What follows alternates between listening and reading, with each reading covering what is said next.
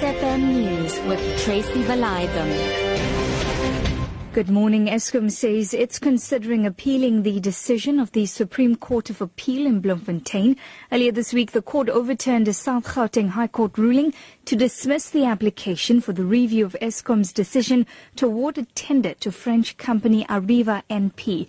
Eskom spokesperson Khulu Phasiwe says they're thinking of taking the case to the Constitutional Court. Our legal team is currently busy going through the document, uh, the court ruling, and once they, they are done with it, then they will be able to give us uh, um, information as to what, what, the basis of our challenge in this is. But I can safely say to you that one of the options that we are currently considering is to take this matter to the uh, Constitutional Court.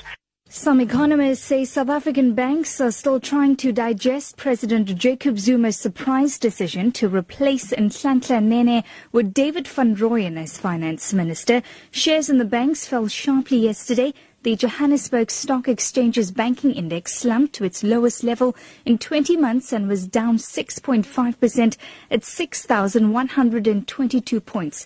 President Zuma announced the reshuffle on Wednesday without giving an explanation. Nerina Visser, a market analyst at ETFSA. This day was saved to a large extent by the RAND hedges. We've often spoken about the large cap, to the mega cap industrial companies that are dual listed. And if it wasn't for the RAND hedge counters on the JSE, I think the overall decline of about 1% would have been much more pronounced. A very dramatic day and, and quite out of the ordinary, just showing the extent to which the market really sort of battled to digest the news of the firing of, of former Finance Minister Nhlanhla Nene. Ratings agency Moody's says it has started to closely monitor any potential policy implications of President Jacob Zuma's decision to remove Nhlanhla Nene as the country's finance minister. The ratings agency says fiscal policies are an important factor in its assessment of a country's credit profile. Earlier this week, the agency cited a lack of sufficient capital inflows into the country as one of the factors that were negatively affecting the rand. Morafe Tabane has more. The latest move by President Jacob Zuma to appoint David van Rooyen as finance minister and remove Nhlanhla Nene sent shockwaves throughout the country, leaving the rand battered. Markets also took the news of his removal negatively. Currency traders say the rand might suffer another setback if the Federal Reserve decides to hike interest rates next week. The local unit hit record lows following the president's announcement.